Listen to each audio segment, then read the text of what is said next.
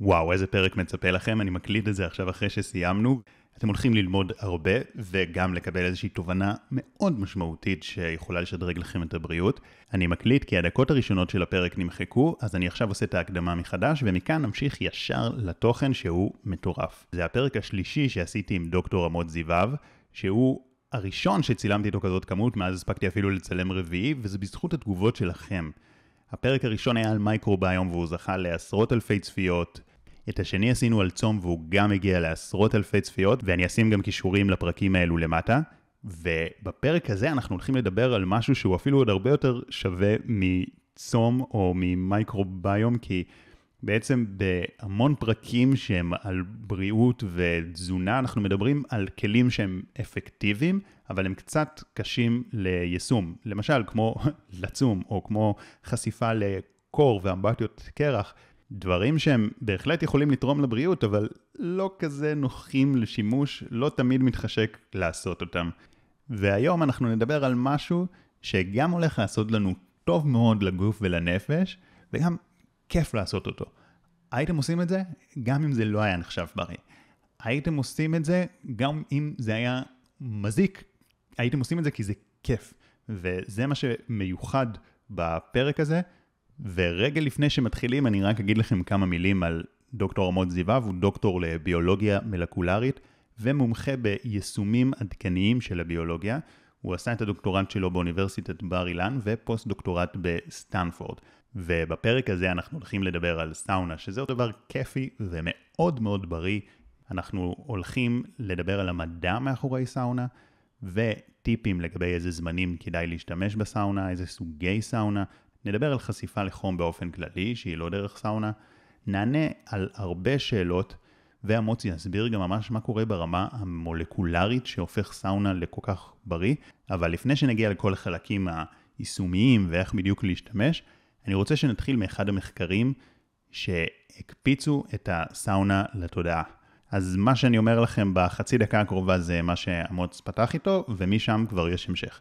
אז אמוץ סיפר שב-2015 התפרסם מחקר מאוד מרשים מפינלנד, שהאיר את חובבי הבריאות העולמית. פינלנד הם בעצם מחזיקי הדגל של מחקר הסאונות, כי הם שומרים על תרבות מאוד עתיקה של סאונות. זו מדינה מאוד קרה, ויש בה בערך סאונה לנפש. להרבה בתים ומשפחות יש יותר מסאונה אחת, והם ממש אלופי העולם במחקר סאונות. אז מחקר שהתפרסם בכתב עת מאוד חשוב, עקב אחרי למעלה מ-2,300 איש במשך 20 שנה או יותר. זה דבר לחלוטין מטורף לעקוב אחרי כל כך הרבה אנשים במשך כל כך הרבה שנים, זה נחשב מחקר רציני. והמחקר בעצם חילק את האנשים האלו למי שהשתמשו בסאונה פעם אחת בשבוע, אלו שהשתמשו בה פעמיים שלוש בשבוע, ואלו שהשתמשו בה ארבע עד שבעה פעמים בשבוע. כן, מסתבר שבפינלנד יש אנשים שנכנסים לסאונה כל יום. אוקיי, מפה כבר יש את ההמשך, אז אני מעביר את השרביט לדוקטור עמוס זיווב. הממצא הדרמטי הראשון מהמחקר הזה הראה שאותה קבוצה של אנשים שנכנסו לסאונה ארבע עד שבע פעמים בשבוע, הם, היה אצלם 50 אחוז ירידה במוות מהתקפי לב. עכשיו, אני מזכיר לכולם שמוות מהתקפי לב זה עדיין הקילר מספר אחד של התרבות המערבית, וירידה של 50 אחוז, כאשר חוקרים אלפי אנשים לאורך 20 שנה, סטטיסטיקה מאוד מאוד חזקה, זה דבר מדהים. אנחנו לא מכירים הרבה דברים שמורידים את הקילר מספר אחד של האנושות ב-50 אחוז. זה דבר אחד. דבר שני, הם ראו ירידה של 40 אחוז ב-all cause mortality. all cause mortality זה מדד אה, שכוחו בגסותו. all cause mortality זה מה הסיכוי שלך למות ממה שהוא, לא משנה ממה. אז ראו 40 אחוז ירידה ב-all cause mortality, כלומר אלה שנכנסו לסאונה 4 עד 7 פעמים בשבוע, ירד באופן משמעותי הסיכוי שלהם למות, לא משנה ממה, מסכרת, מסרטן, מאלצהיימר, מהכל, שזה דבר מדהים. וראו גם ירידות מאוד מאוד גדולות באזור ה-80 אחוז באלצהיימר ודימנציה, ואלצהיימר ודימנציה זה, ה, זה הקילר נאמבר 2 אחרי מחלות לב של העולם המערבי, אז ירידה של כמעט 80 אחוז בזה, וירידה דומה בבעיות פסיכיאטריות באשר הן, בגלל שימוש בסאונה, ירידה בבעיות פסיכיאטריות באשר הן. כלומר, אנחנו רואים פה תועלות בריאותיות מאוד מאוד מאוד מקיפות. בנוסף, יש מחקר אחר שלקחו אנשים, בסך הכל נתנו להם להיכנס שבע פעמים לסאונה, יום כן, יום לא, והראו שהם לוקחים אנשים עם סוכר בדם של פרה-סכרתיים, ומורידים אותם למצב של סוכר נורמלי. בלי שינוי תזונה. בלי שינוי תזונה. בשבע כניסות לסאונה. זה דבר מדהים לחלוטין. וגם ירידה במשקל, כל מיני שיפורים מטאבוליים כאלה. כשאנחנו רואים דברים כאלה, אז אנחנו כמובן שואלים את עצמנו לאיזה רובד עמוק כל כך בביולוגיה שלנו הדבר הזה פונה, כי רק משהו שפונה לביולוגיה שלנו ברובד מאוד מאוד עמוק ברמת המערכת הפעלה, רק משהו שפונה כל כך עמוק יכול לייצר אה, מגוון כל כך רחב של אה, תועלות. עוד תועלת מדהימה שראו שם, לא במחקר הזה, במחקר אחר הראו שחימום של שרירים גורם למניעה של עיבוד מסת שריר. עכשיו, אנחנו יודעים שעיבוד מסת שריר זה אחד התהליכים המשמעותיים שקורים בתהליך ההזדקנות. אנשים מאבדים מסת שריר, ואז הם נהיים חלשים יותר, הם נופלים, שוברים איברים, קשה, כל, כל החיים נהיים יותר קשים, חוץ מזה שהשרירים מעבר לזה שהם מספקים כוח, הם רקמה מטאבולית מאוד מאוד חשובה, הם שומרים לנו על המוח, מלא מלא דברים. מאוד מאוד חשוב לשמור על מסת שריר, אז מסתבר שהסאונה עושה גם, גם את זה. תכל'ס זה באמת פונה לרובד מאוד מאוד מאוד עמוק, ובהקשר הזה נראה לי הדבר הראשון שאפשר לדבר עליו, זה עוד פעם העיקרון הזה של hormesis. hormesis זה אותו עיקרון שאנחנו לוקחים אה, אורגניזם או תא ואנחנו מפעילים עליו סטרס, ואני לא מדבר על סטרס מנטלי, אני מדבר על סטרס ביולוגי, כמו אנחנו מחממים אותו. כשאנחנו מחממים תא או יצור שלם, מה שקורה זה שהוא מתייעל בהתמודדות שלו עם חום. זה מה שקורה, זה העיקרון הזה שנקרא hormesis, זה אומר, הטבע מגיב לסטרס בהתייעלות. התאים שלנו לא מתבאסים, הם מתייעלים. ואז כשאנחנו לוקחים גוף ואנחנו מחממים אותו, הוא בעצם מתייעל בהתמודדות שלו עם חום. אפשר להגיד שהפועלים הבסיסיים שפועלים בתאים שלנו, אה, שהם הפועלים הבסיסיים של מפעל החיים, זה האנזימים, שזה בעצם חלבונים, וכל בן אדם שאי פעם עשה חביתה יודע מה קורה לחלבון שמחממים אותו. הם משתנים, התכונות הפיזיקליות שלהם משתנות, ובעצם, וכל התפקוד שלהם משתנה לחלוטין. אנחנו מסתכלים עליהם במיקרוסקופ מאוד מאוד חזק, או בכל מיני שיטות אה, של... אנחנו בעצם מגלים שהאנזימים זה רובוטים מהחלל החיצון. זה רובוטים עם רמת מורכבות דמיונית לחלוטין, שעושים לנו את כל הפעולות הבסיסיות, לחתוך, להרכיב, להכפיל את ה-DNA, כל מיני דברים כאלה. והרובוטים המופרעים האלה, מבחינת, מבחינת המבנה המרחבי המופרע שלהם, כל התפקוד שלהם בעצם תלוי לחלוטין במבנה המרחבי שלהם. והמבנה המרחבי שלהם מתעוות שמחממים, זה מה שקורה לחלבון של אה, חביתה. בעצם זאת הסיבה שהביול... שבעצם החיים שלנו יכולים להתקיים בתחום טמפרטורות מאוד מאוד צר. הלוא כולנו יודעים שאנחנו מחממים בן אדם מעל 42 מעלות, הוא מת. אז זאת הסיבה שאנחנו מתים. כי כשאנחנו מחממים קצת יותר מדי, החלבונים, האנזימים מתעוותים והחיים פשוט נפסקים. כל הפעולות הבסיסיות של האנזימים מפסיקות באותו רגע. זאת הסיבה שאנחנו מתים, שמחממים אותנו. והביולוגיה שלנו בעצם יודעת, so called, שחימום יתר זה סכנת חיים מיידית, חימום יתר, ולכן יש לנו מנגנון הגנה מאוד עתיק בכל עולם הביולוגיה, לא רק אצל בני אדם, שזה משפחת חלבונים שקוראים להם heat shock proteins. חלבונים שמופעלים בתגובה לשוק חום. Mm-hmm.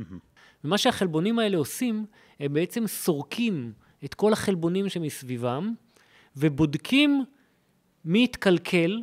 אם הם רואים חלבון שהתקלק... שהתעוות קצת, הם מתקנים אותו, ואם הוא התעוות יותר מדי, הם שולחים אותו למחזור ולפירוק. כשלא יצטברו לנו בתא כל מיני חלבונים לא תפקודיים. ומה שקורה זה שאנחנו בעצם נכנסים לסאונה ומחממים את הגוף שלנו למשך איזה כמה דקות, עוד מעט נדבר כמה, אבל מחממים את הגוף שלנו למשך כמה דקות, אנחנו בעצם מפעילים את ההיט שוק פרוטאינס האלה, ובעצם אנחנו זוכים לסריקה תוך תאית מאוד מאוד מדוקדקת של חלבונים לא טובים, זורקים לפח, מתקנים, ממחזרים, ובעצם כשאנחנו מחממים אנחנו עושים סדר מולקולרי ברמה מאוד מאוד דקדקנית בתוך התאים שלנו, וזאת אחת הסיבות, זה עדיין לא הוכח, אבל אחת הסיבות שאנחנו חושבים שהמאמר הזה מפינלנד הראה ירידה דרמטית בשיעור האלצהיימר והדימנציה. עכשיו, באלצהיימר למשל, אחד הדברים שקורים זה הצטברות של חלבון שקוראים לו אמיילואיד בטא, mm-hmm. והחלבון הזה זה חלבון שמקופל בצורה לא טובה, זה חלבון סוג של פגום, ובגלל הקיפול הלא נכון שלו, הוא יוצר מבנים, הוא יוצר מין אגרגטים, מין הצטברויות כאלה, שה, שהתאים שלנו לא יודעים איך להיפטר מהם. אז אחת המחשבות שעולות זה שה, שאותם אנשים שנכנסו הרבה פעמים לסאונה כל, כל uh, שבוע, הפעילו את ה-heat shock proteins, ואז ה-heat shock proteins בעצם לא נתנו להצטברויות האלה של המיאלואיד בטא, כי כשהם רואים חלבון שלא מקופל טוב, הם מתקנים את הסיטואציה. אז בעצם הדבר הזה שאנחנו מפעילים את ה-heat shock proteins, אנחנו בעצם מפעילים מנגנון תיקון עמוק מאוד ברמה התוך-תאית. טוב, זה חתיכת הסבר. כרגיל, אני יכול להגיד אה, הסברים שבאמת עושים סדר ממשהו ארוך ומורכב למאוד פשוט. עולה לי איזו שאלה, אתה אומר, המחקר הזה נעשה בפינלנד. Mm-hmm. בפינלנד אנחנו יודעים שקר. נכון. השאלה, האם לסאונה תהיה אותה יעילות במדינה כמו שלנו בקיץ, שחם, וגם עוד שאלה שעולה בהקשר של פינלנד, בגלל שקר שם, אז הם נכנסים לחום, ואז עוברים לקור, mm-hmm. ויש מעברים מחום mm-hmm. לקור, ו, ופה, כי בסדר, אני נכנס לסאונה, זה לא, זה לא כזה שוק לגוף שלי, זאת אומרת, הוא רגיל ש, שחם, אז זה קצת יותר חם. אז השאלה, האם ה, אפשר להסיק מן המחקר הזה גם על גם ה... למדינה שלנו. כן, ולמדינות חמות. אז קודם כל, זאת, כמובן זאת שאלה פתוחה. בשביל לענות על השאלה הזאת, אנחנו נצטרך מחקר, כמו המחקר הפינלנדי גם בארץ. רק ככה אנחנו נוכל לענות על השאלה הזאת באמת. אבל מה שאנחנו יודעים, תכף נדבר על עוד כמה מנגנונים. השערה המאוד מאוד סבירה זה שבגלל שאנחנו מפעילים בתוך התאים שלנו מנגנוני תיקון מאוד מאוד עמוקים, שהם מכנה משותף של כל הביולוגיה, mm-hmm. אז סביר מאוד מאוד להניח שאנחנו נראה תועלות מאוד מאוד נרחבות גם פה. האם זה יהיה תועלות בדיוק כמו בפינלנד? רק מחקר כזה יוכל uh, כן. לענות על השאלה. בעצם גם עוד שאלות שעולות זה האם זה לא קורה גם ב... פשוט שמחממים במקלחת. בכל תהליכי חימום האלה, שם המשחק זה להעלות את הטמפרטורה הפנימית של הגוף שלנו. עכשיו, צריך להבין שאני יושב בסש... בסשן סאונה הכי קיצוני שיש, וחם לי, יוצא לי זיעה מה... מהאוזניים ומהגבות, והכי קיצוני שיש, זה מעלה את הטמפרטורה הפנימית של הגוף שלי במעלה וחצי בסך הכל.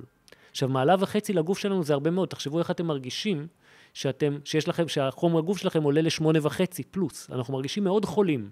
אז שם המשחק זה בעצם להעלות את הטמפרטורה הפנימית של הגוף, ואנחנו יכולים לעשות את זה בכל מיני דרכים.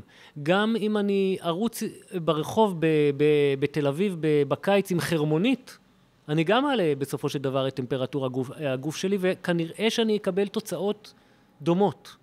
וגם אם אני אעשה מקלחת חמה מספיק ארוכה, הדגש פה היה על ארוכה, וגם אם אני אעשה אמבטיה חמה אבל ארוכה, בגלל, ש... בגלל שנאמר מקלחת חמה, המגע של המים הוא הרבה יותר דליל מאשר אם אני יושב נאמר כולי בתוך איזה, בתוך איזה אמבטיה או ג'קוזי, אבל אם אני אהיה שם מספיק זמן, אני בסופו של דבר כן אעלה את ה-core כן. body temperature שלי. רק שמקלחת חמה, אני מניח שזה פחות טוב לאור לעשות אותה הרבה זמן, או שזה בסדר דווקא? שאלה טובה, לא סגור על זה לגמרי. אבל זה, זה פחות כיף. כן. אחד הדברים הכי מגניבים לגבי סאונד, שזה ממש ממש כן. ממש כיף. כן, פחות כיף מהפעילות גופנית עם חרמונית, כמו שאמרת. למרות כן. שאני מניח שבתל אביב מספיק פשוט לעשות פעילות גופנית בחוץ בקיץ, וזה... כן, כן, זה גם מעלה. טוב, למרות שבפעילות גופנית זה קצת שונה גם, כי בסאונה אתה יושב ונרגע, ומשהו מחמם אותך, ובפעילות גופנית זה באופן אקטיבי, אז אני מניח שיש לזה יתרונות זה בטוח שונה, ואני לא חושב שאנחנו בפעילות גופנית מעלים כן. את ה-core body temperature שלנו במעלה וחצי, זה המון. זה קורה mm. ממש במצבים של חימום, אבל, אה, אבל זה כן, אה, אתה בדיוק הרמת עכשיו לנושא הבא, של הדופק ושל הלב, שזה אחד ה... זה מעבר להפעלה של ה-heat shock proteins, הדבר המסיבי הבא שקורה כשאנחנו נכנסים לסאונה, כשאנחנו מחממים את הגוף שלנו, אז הגוף שלנו בעצם אה, מתייעל ביכולת שלו לפנות עודף חום. עכשיו, איך הגוף שלנו מפנה עודף חום? הוא פותח את כלי הדם הפריפריים, שזה הרדיאטור של הגוף שלנו, שכמה שיותר דם יזרום על פני השטח כדי לפנות חום החוצה, דבר אחד, לכן אנחנו נראים אדומים כאלה שחם לנו. דבר שני, הוא מאיץ את קצב הלב, כדי שכמה שיותר דם יזרום בפריפריה וישחרר חום החוצה. Mm. ועכשיו, מה שקורה זה שאנחנו יושבים בסשן סאונה, קצב הלב שלנו יכול להגיע ל-150, שזה קצב לב של פעילות אה, אירובית אמיתית. ובעצם זה יוצא שאנחנו יושבים בסאונה, באיזי שלנו, והלב וכלי הדם שלנו חווים פעילות גופנית אמיתית.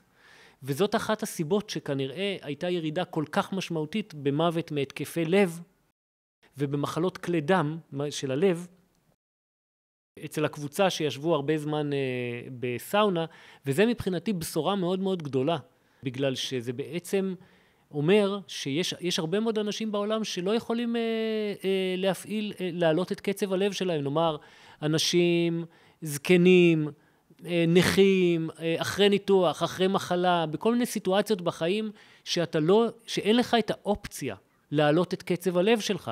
וגם בן אדם כזה יכול להיכנס, אפילו עם כיסא גלגלים, יכול להיכנס לתוך סאונה ולהעביר את הלב וכלי הדם שלו סשן של פעילות גופנית אמיתית. אני חושב שזה, שזה בשורה מאוד מאוד גדולה, ואני חושב שצריכה, שסאונות צריכות להיות בבתי חולים ובמוסדות שיקומיים, וזה, שלא לדבר על שיקומים נפשיים, כן. שזה עוד נושא בפני עצמו, אבל uh, קיצור, זה, זה בשורה מאוד מאוד גדולה.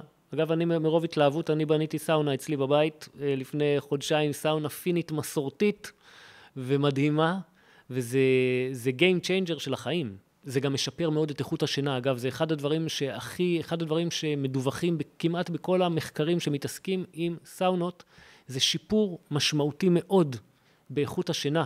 היה מאמר אחד שקראו לו The, משהו World Sauna Survey. הם עשו איזשהו סקר אה, מאוד מאוד רחב, ואני חושב ש-83 אחוז מהאנשים שנשאלו, שהיו הרבה אלפים, דיווחו על זה שזה משפר להם משמעותית את איכות השינה. אני יכול להגיד על עצמי, שאין ספק שאחרי סאונה, אנחנו ישנים כמו תינוק אחרי ציצי.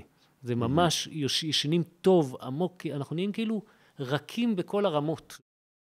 השעה שעושים את הסאונה ביום היא משנה? נגיד, אפשר לעשות את זה גם ממש לפני השינה, או שעדיף... אני חושב שהכי טוב לעשות את זה ממש בתור הדבר האחרון שאתה עושה לפני השינה. ממש, סאונה, מקלחת זריזה ולמיטה, שאתה עוד כולך חם ומהביל, ואתה ממש רך, רך גם ב mind. רך ב mind. אני, אני מרגיש שאני יוצא בן אדם יותר טוב כשאני יוצא מהסאונה. Mm-hmm. ממש, רך כזה, עם כל האדים האלה, נכנסים לתוך השמיכה והולכים לישון. ממש שינה איכותית, ואפילו אם ניקח לסאונה את כל מה שהיא עושה ללב, וכל מה שהיא עושה ל heat shock protein, ונשאיר לה רק את הדבר הזה, שהיא משפרת את איכות השינה, דיינו. זה דבר מדהים לחלוטין, ולמעלה מסביר שהשיפורים האלה, גם בפעילות, גם בלב וגם באלצהיימר והדימנציה, הרבה מתוך זה כנראה mm. נובע וקשור מאוד לשיפור באיכות השינה. עכשיו, איזה סאונה היא טובה? יש יבשה, יש רטובה, אמרת פינית? כן, רוב המחקרים באים מפינלנד, כי הם באמת נושאי הדגל בתחום.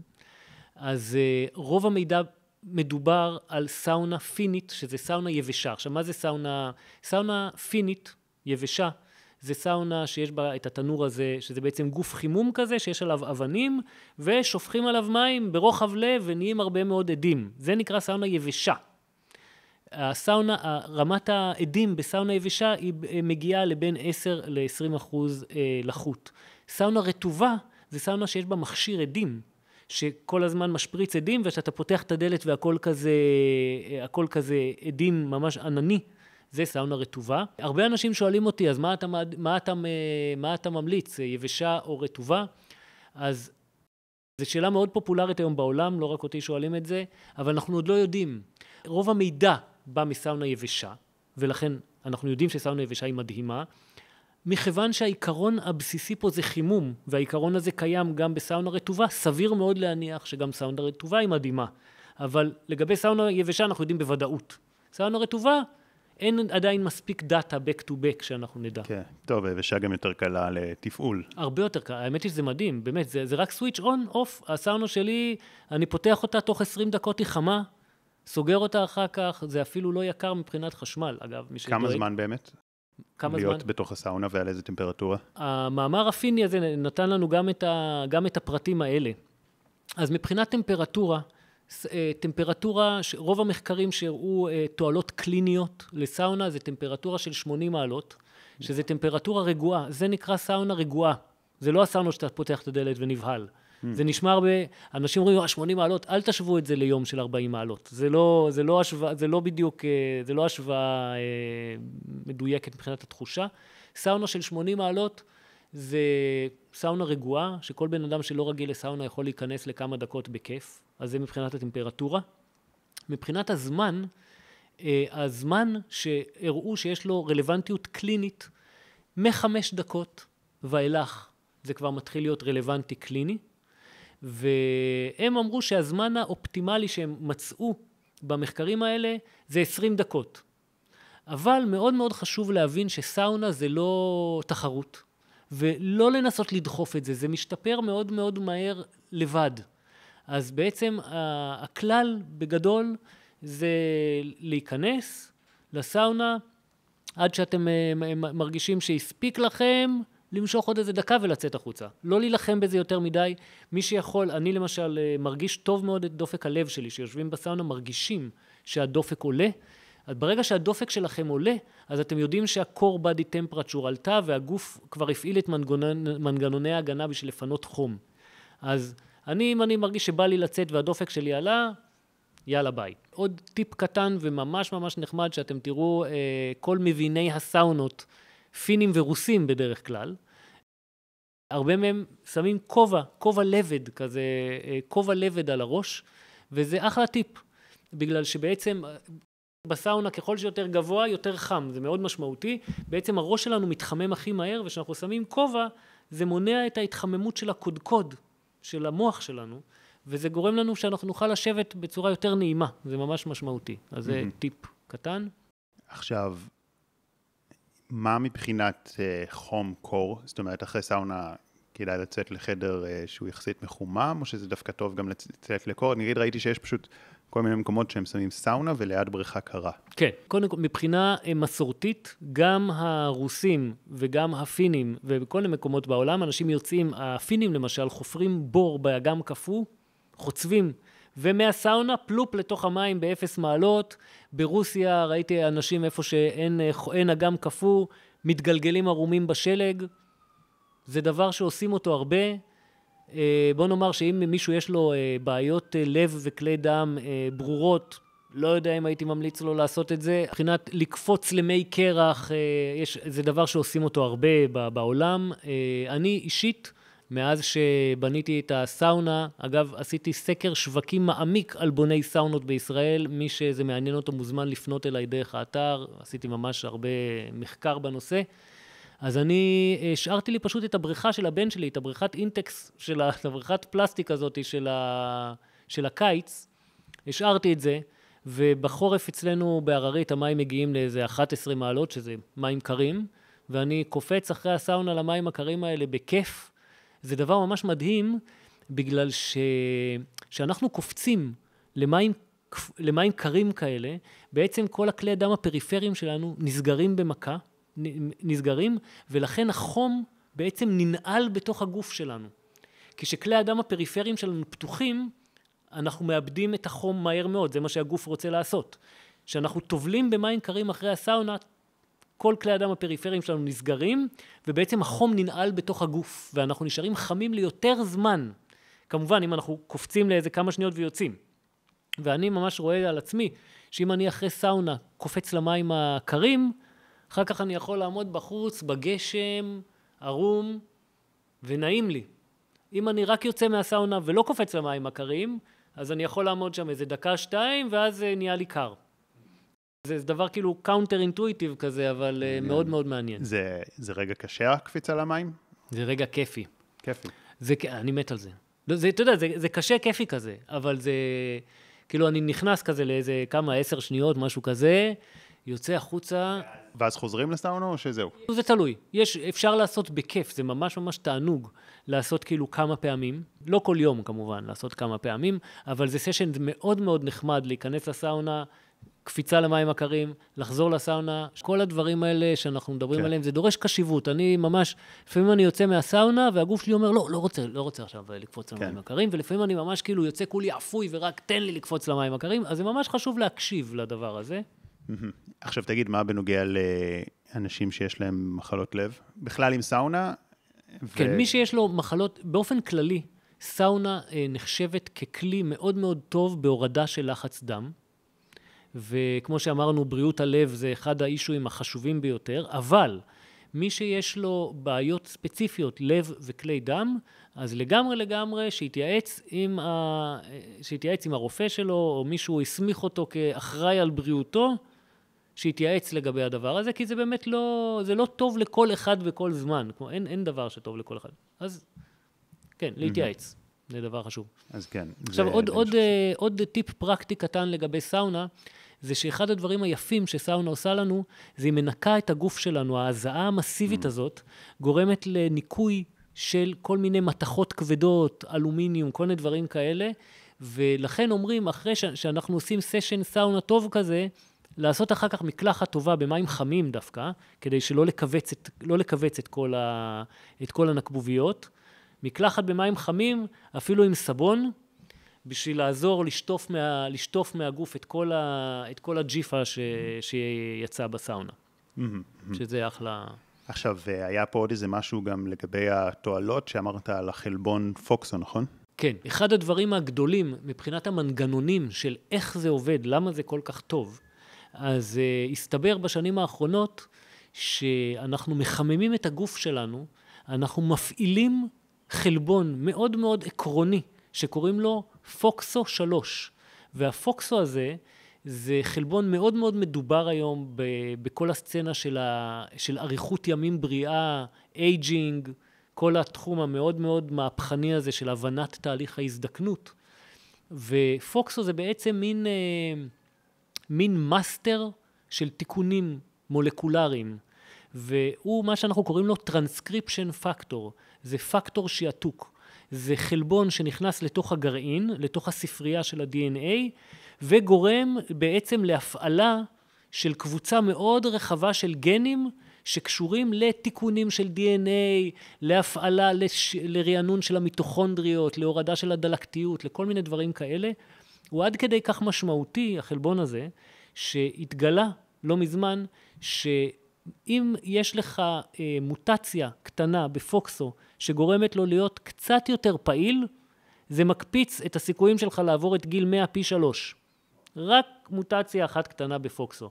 אז כשאנחנו גילינו לאחרונה שחום מפעיל את פוקסו, ופוקסו מושך מתוך גרעין התא צבא של בערך 300 גנים שונים, שאחראים על מגוון מאוד גדול של תיקונים תוך תאים, אז זה עוד, עוד דרך כנראה מאוד מאוד עמוקה שהחימום הזה עוזר לנו להאריך ימים ובריאות.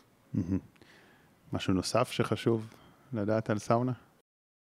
כן, שמעבר לכל התועלות הבריאותיות והמדעיות האלה, אז זה כיף, זה באמת באמת כיף.